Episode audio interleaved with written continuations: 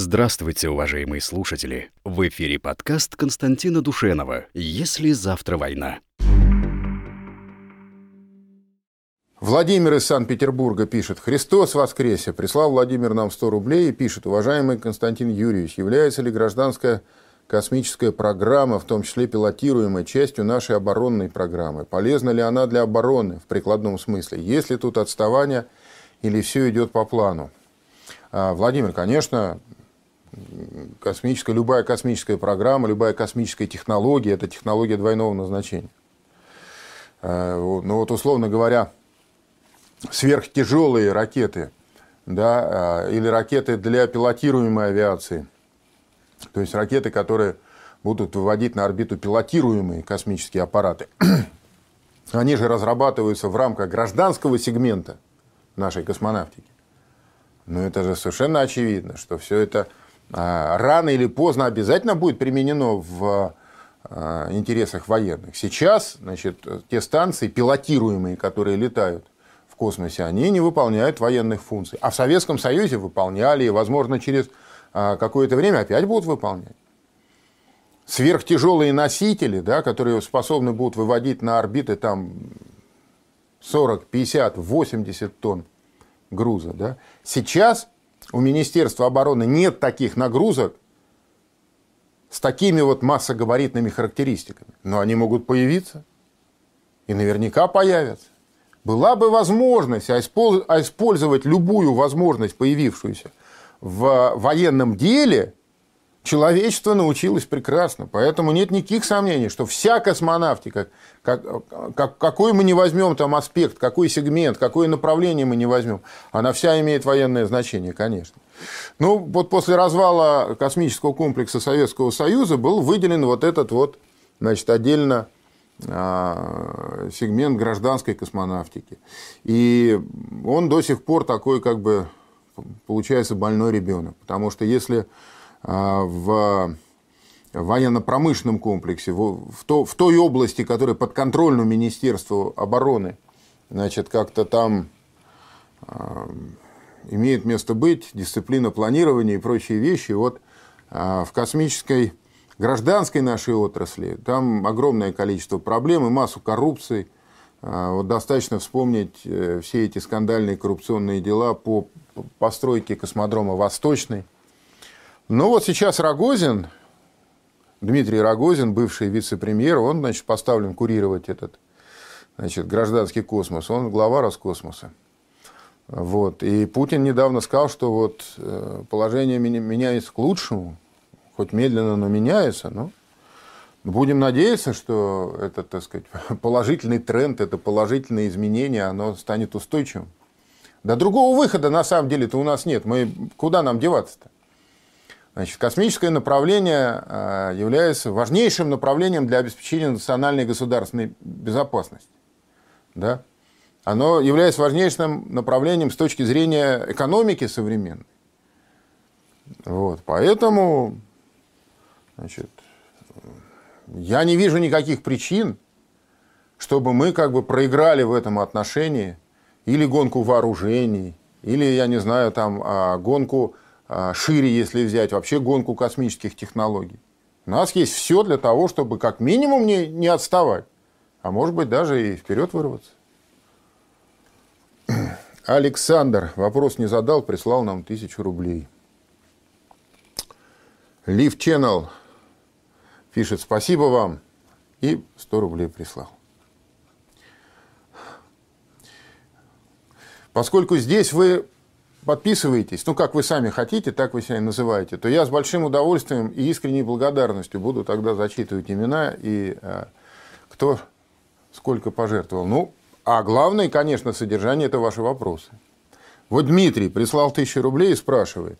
Здравствуйте, Константин Юрьевич. Скажите, как по-вашему, почему продолжают развивать огромные станции дальнего обнаружения и предупреждения о ракетном ударе? В том числе строят новую в Китае. Разве не лучше во всех отношениях специализированная спутниковая группировка? Спасибо. Дмитрий, нет, совсем не лучше. Она, мало того, что она не лучше, она не может никак заменить вот эти станции наземные, которые есть. Вот смотрите. Вот станция, которую вы построили. Вот взлетела ракета. Как только она на определенную высоту взлетела, станция ее засекла и дальше отслеживает ее движение. Станция стоит на месте неподвижно, стартовая позиция ракеты, там шахта, известно где. То есть тут все понятно. Теперь у вас есть спутник, который постоянно вращается вокруг Земли. Если вы его повесите на геостационарную орбиту, там, по-моему, 36 тысяч километров, он ничего не разглядит. То есть он в лучшем случае сможет зафиксировать по э, тепловому излучению точку старта и сам факт старта ракеты. Все, дальше отслеживать ее полет он, конечно, не сможет. Это невозможно. И, кстати говоря, американская спутниковая система и наша спутниковая система, а, которые обнаруживают, именно обнаруживают старты ракет, отслеживать их траектории, выдавать целеуказания для каких-то противоракетных систем совершенно не способны. Это первое. Второе. Значит, ракета стартовала, вот она вылетела в космос, условно говоря, на высоту там, 500 километров. А ваши спутники вращаются на какой орбите? Высотой какой? Если это высокая орбита, то тогда а, возникают трудности с сопровождением цели. А если это низкая орбита, то вам нужно, во-первых, огромное количество спутников, чтобы постоянно над районом возможного старта вражеских ракет какой-нибудь спутник висел. А плюс к тому ракета, стартовав, она выше, вылетит выше этого спутника.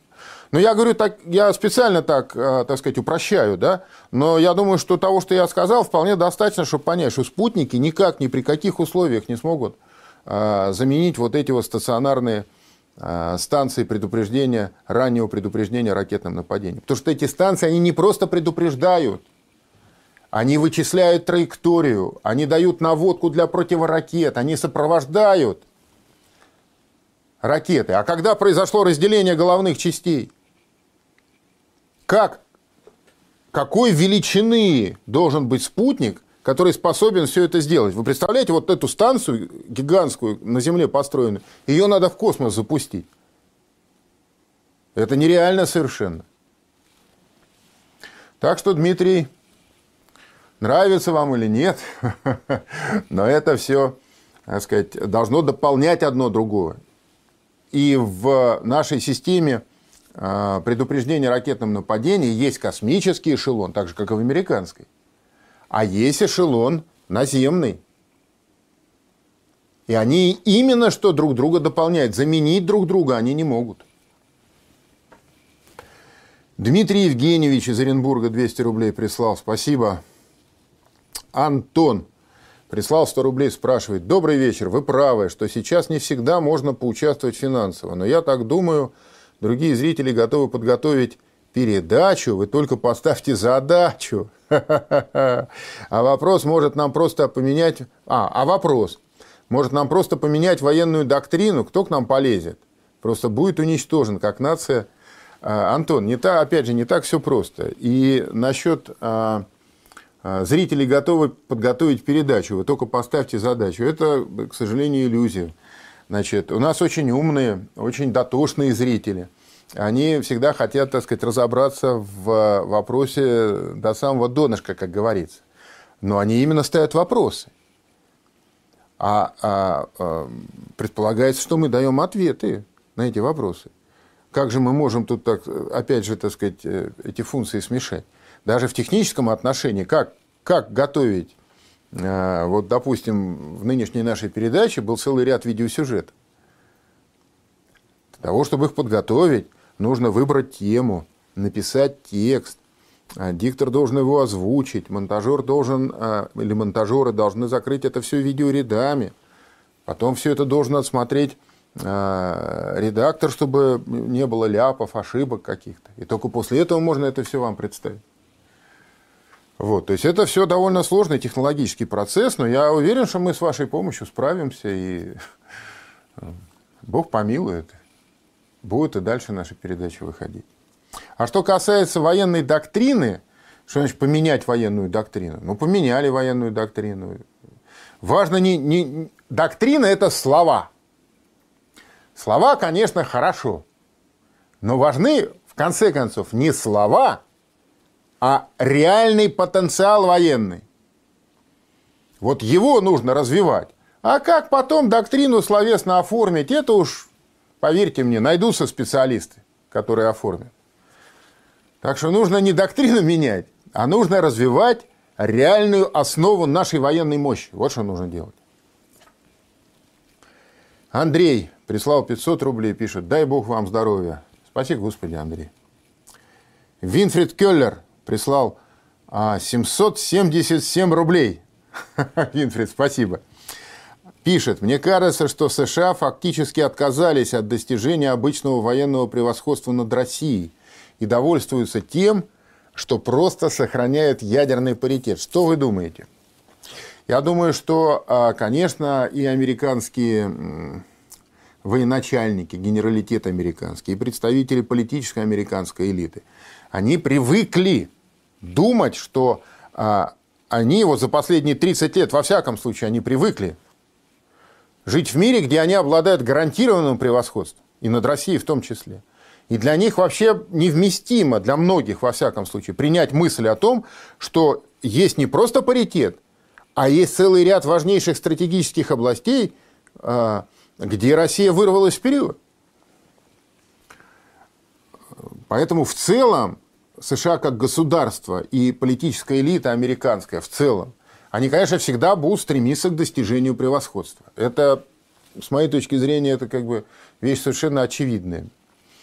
Но в реальности, вот в, в той реальности, которая есть сейчас, а многие э, здравомыслящие представители, допустим, э, высшего командования американского, неоднократно мы цитировали генерала Хайтона – который был представителем, э, был э, командиром стратегического командования, а сейчас он, э, ну говоря по-нашему, он сейчас заместитель начальника генерального штаба. И вот он всегда очень здраво к этому подходил. Он говорил, что мы должны признать, что вот у русских есть это, у русских есть это, у русских есть это, а у нас этого нет, и мы пока не знаем совсем, как с этим бороться. Да? Что у нас устаревает стремительно а, ядерный комплекс оружейный. И это все нужно понять, это нужно каким-то образом, так сказать, осмыслить, и нужно э, э, как-то, так сказать, действовать, чтобы мы не отстали. Ну, он по-разному говорил. Там, где, так сказать, более откровенно он может говорить, он говорил, чтобы мы не отстали от русских. А там, где он выступал там, перед какими-то конгрессменами, он говорил, чтобы мы не потеряли свое превосходство. Но смысл понятен. Есть, конечно, здравомыслящие, которые понимают, что сейчас американцам военные, вот если мы будем брать чисто военный аспект, э, никакого превосходства э, они э, не получат это абсолютно точно и в ближайшие там 10 лет. Им бы сейчас сохранить то, что есть, вот сохранить тот баланс. И речь даже сейчас идет не о стратегических областях, а речь идет о том, что американцы теряют возможность использовать свои вооруженные силы как инструмент внешней политики – Понимаете? Деградирует геополитическая мощь Соединенных Штатов. И тут тоже, я думаю, что есть там те, которые это понимают, но большинство представителей американских элит, они, к сожалению, на мой взгляд, а, не способны адекватно оценить происходящие в мире перемены. Мари Лео 100 рублей и вопрос. Здравствуйте, Константин Юрьевич. Почему мы, имея супер-гипер оружие, не разговариваем ультимативным языком со всеми, как это делают америкосы? Ха, ну и что, и много это им помогло? Сколько они ультиматумов э, предъявляли Асаду ультимативно, сколько они ультимативно говорили с Мадуро. Ну ладно, скажут, им Россия помогает. Хорошо, с Ким Чен Ыном, да, с северокорейским лидером. Уж сколько было там ультиматумов предъявлено, и что? Говорить, это даже вот в житейском, в бытовом отношении, сравните, говорить с людьми всегда нужно уважительно. Потому что если человек чувствует твое уважение, он готов к конструктивному диалогу. А если ты войдешь и скажешь, эй, ты, ну-ка давай, ну ты и реакцию соответствующую получишь. И то, что американцы попались в эту ловушку, ну, это, извините, так сказать, это результат, так сказать, особого американского интеллекта. Они решили, что вот им все можно. и стали вести себя по-хамски. Вот они пожинают плоды своего хамства. Зачем же нам повторять эти дурацкие ошибки? Вот. А мы даже на Олимпиаде под нейтральным флагом выступаем. Досмотрим на снос памятников нашим дедам на Украине, Польше и так далее. Где результат нашего оружия? Спасибо. То есть вы предлагаете начать войну. Вот из того, что вы говорите, прямо следует, что нам необходимо а, с помощью грубой силы заставить а, чехов вернуть памятник Коневу на прежнее место, заставить Международный Олимпийский комитет – да, не знаю, бомбить их, что ли, да, чтобы они вернули, значит, нашей сборной право на выступление на а, международных соревнованиях, ну и так далее, и так далее, и так далее. Ну, вы отдаете себе отчет, какие будут последствия в этом деле? То есть мы будем вынуждены в итоге продемонстрировать превосходство своих ракетно-ядерных комплексов, да? И вы будете сильно утешены, зная, что, не знаю, там, американские э, наши э, противники, супостаты, они, значит, испарятся и превратятся в радиоактивный пепел, значит, на 5 минут раньше, чем это произойдет с нами?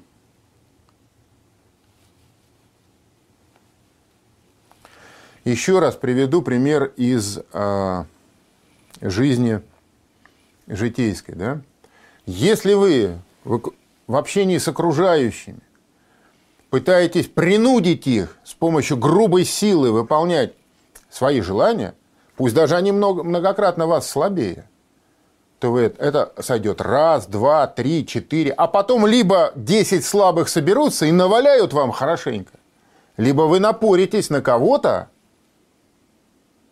кто и сам по себе, так сказать, сумеет дать вам достойный ответ. Зачем это нужно?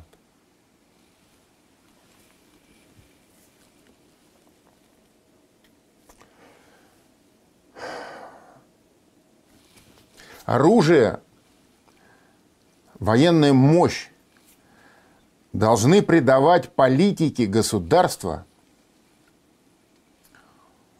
авторитет и эффективность и действенность. Потому что все должны понимать, что за словами этих людей и за той политикой, которую они ведут, есть большой, мощный силовой фундамент. С ними лучше не ссориться. Вот а, это многие понимают, и в той же самой Чехословакии. Уже многие понимают, потому что там вот по поводу сноса памятника Коневу там никакого консенсуса нету. Там внутри очень серьезный конфликт по этому поводу имеет место быть. То же самое и в отношении нашей сборной, потому что значительная часть международных спортивных чиновников говорит, вы что, очумели что ли? Вы, вы что над русскими издеваться решили? Думаете, они не найдут, как вам ответить? С этим самым э, Советом Европы, парламентской ассамблеей Европы, так уже же разобрались, да, просто перекрыли им финансовый крантик. И они в итоге через три года, так сказать, сами прибежали и сказали, вы знаете, что мы передумали.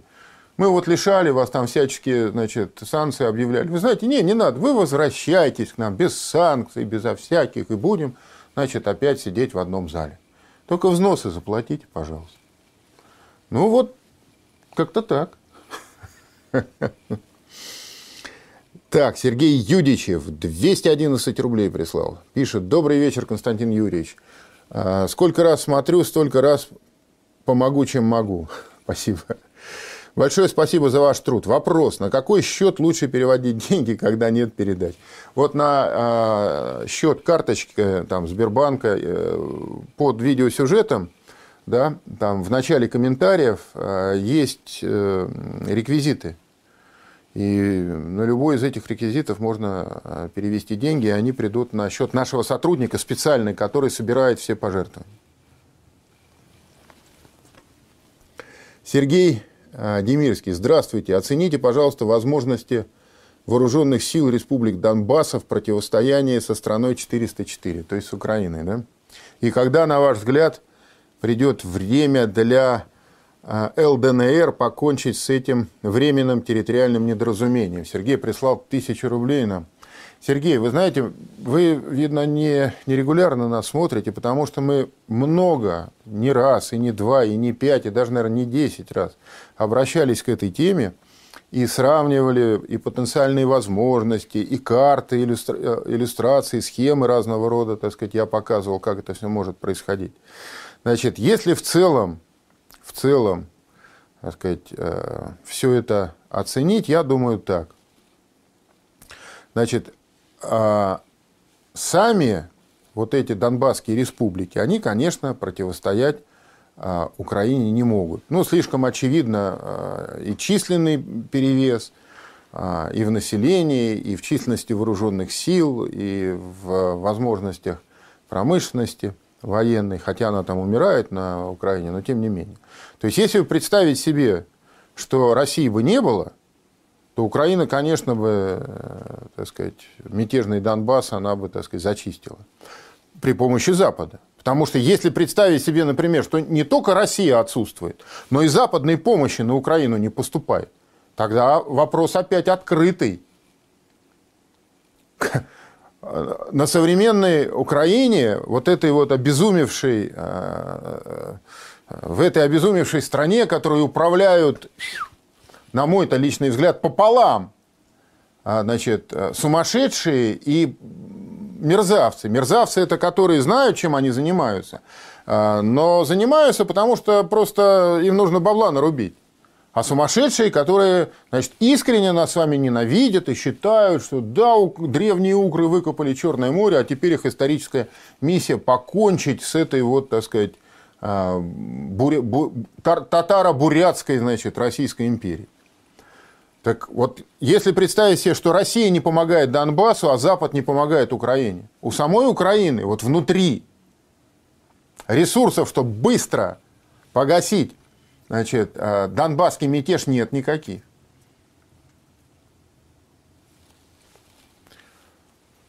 Но я думаю, что в реальности ситуация такая. Россия Донбасс не сдаст, неоднократно об этом э, говорилось на самом разном уровне. Решить силой донбасский вопрос, конечно, хохлы не могут никак, потому что за спиной республик Донбасса, да, стоит Россия, она будет стоять. Эта ситуация будет продолжаться. Что касается российских возможностей, то военные возможности России таковы, что э, вот при нынешнем, так сказать, полу, полуразвалившемся состоянии украинского государства любое столкновение с Россией будет просто означать полный крах этого государства и этой власти. И она это прекрасно понимает. На это она значит, никогда а, не пойдет. Но наличие такого фактора, как Запад, Западу, американцам, им даже не надо сейчас... А, вы думаете, они хотят помочь Украине? Да в гробу они видели эту Украину, этих украинцев. Думаете, они им нужны? Нет, им Украина нужна для того, чтобы создавать проблемы русским. Ровно настолько они его будут поддерживать, чтобы это все время тлело, чтобы эта язва, чтобы она все время, так сказать, пылала, чтобы вот а, яд из этой раны отравлял нашу жизнь. Русско-украинские отношения не давал возможность русской части, украинской, окраинной части русского мира соединиться с основным телом, державным ядром русского народа. Вот и все. И эта ситуация пока она будет длиться, длиться, длиться и длиться в разных формах. Но если мы возьмем динамику, тенденцию, то, конечно, так сказать, конечно, возможности э, Украины по э, решению этой проблемы, они все время становятся меньше, меньше, меньше, меньше, меньше, деградируют. Точно так же, как деградирует в целом международный авторитет и геополитическая мощь Соединенных Штатов. Так что время в этой ситуации, я убежден, работает на нас.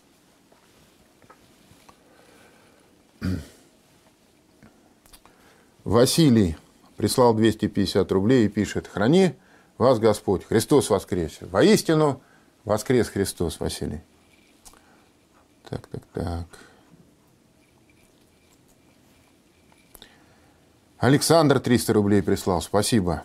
Сергей прислал 5000 рублей, спрашивает. Константин Юрьевич, здравствуйте. У меня два вопроса по теме Сирии. Понравились статьи, что Путин... А, появились, появились, спрашивает Сергей, появились статьи, что Путин недоволен Асадом и якобы хочет его замены. А со стороны Асада тоже высказывается недовольство российскими вооруженными силами в Сирии.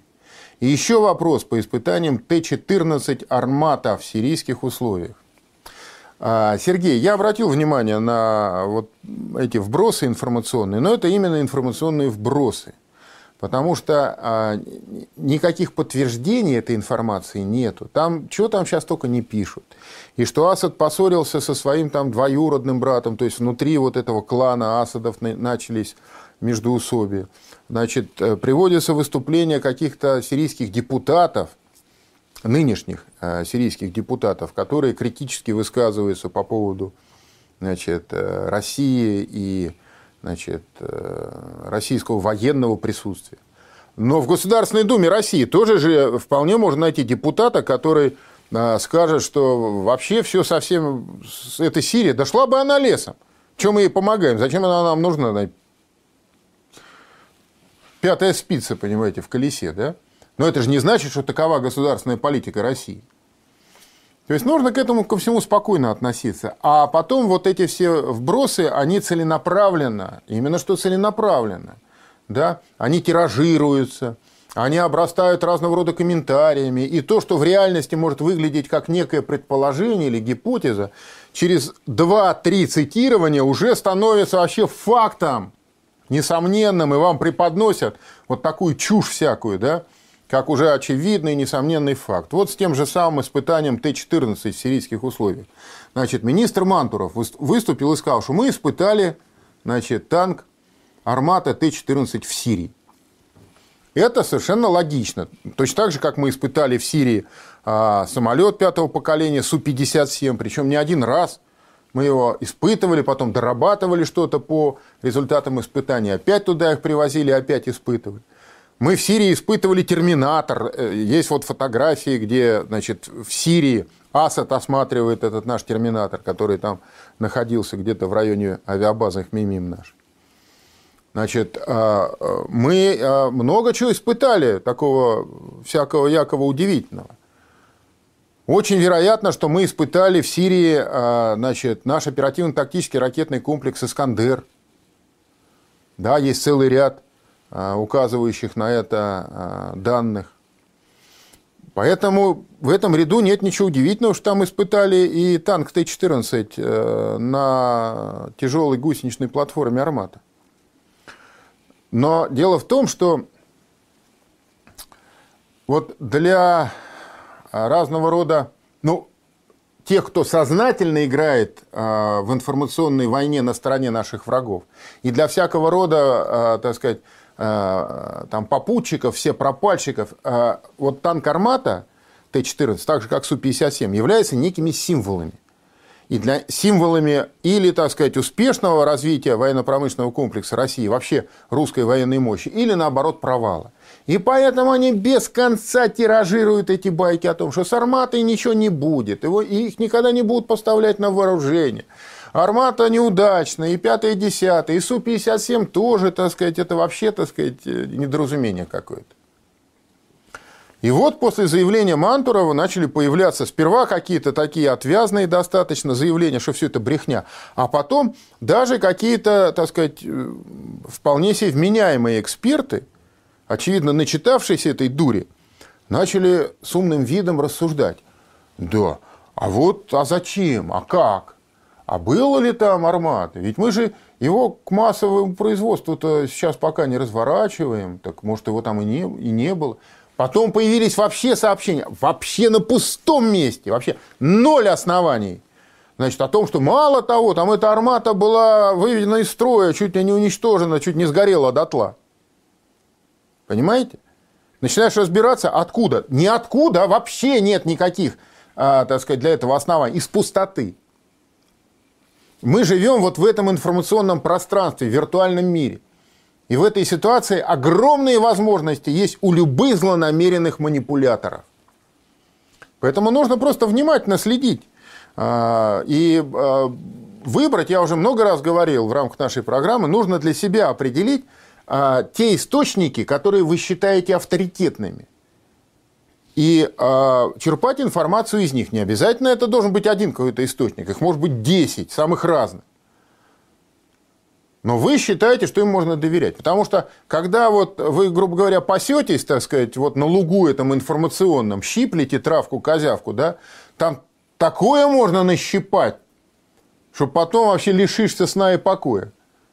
Прежде чем поймешь, что это вообще полный бред тебе подсунули, понимаете? Просто осторожным нужно быть. Нужна информационная гигиена. Вот так.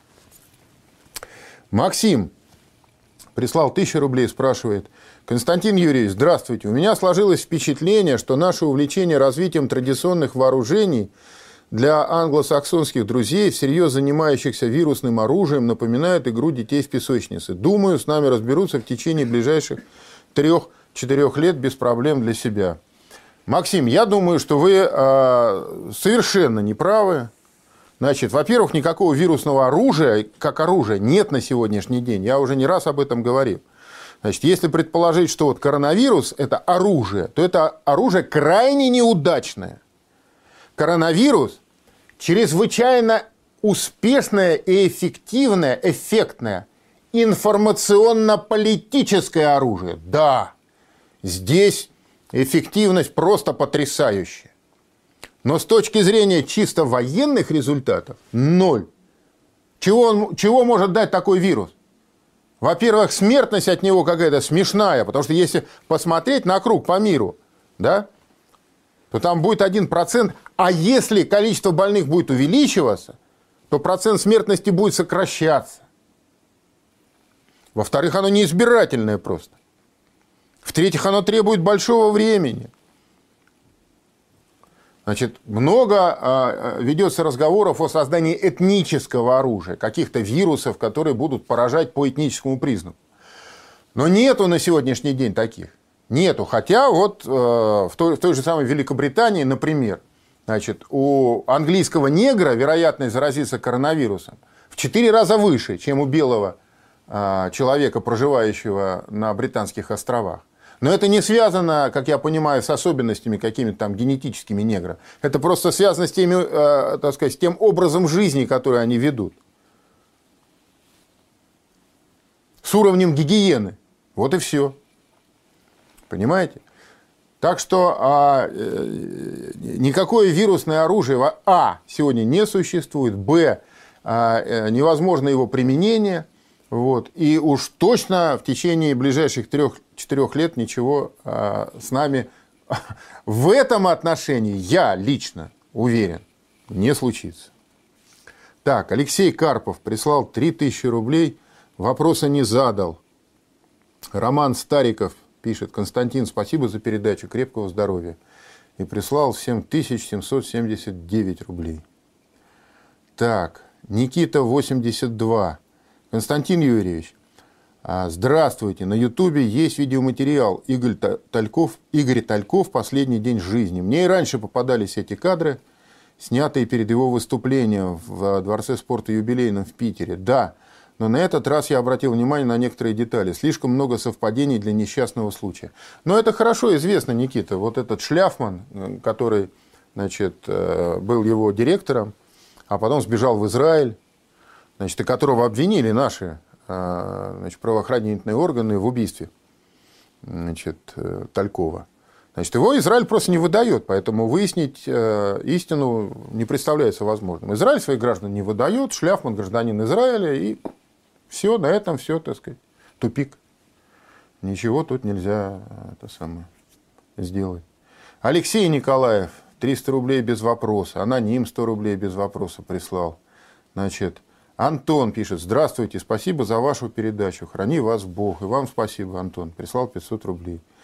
А, Александр из Тюмени прислал 3000 рублей и а, пишет, англосаксы играют в долгую, в достижение долгосрочных стратегических целей, на десятилетия у них можно поучиться, прецедентов хватает. Ха, Александр, а Россия что, в долгую не играет?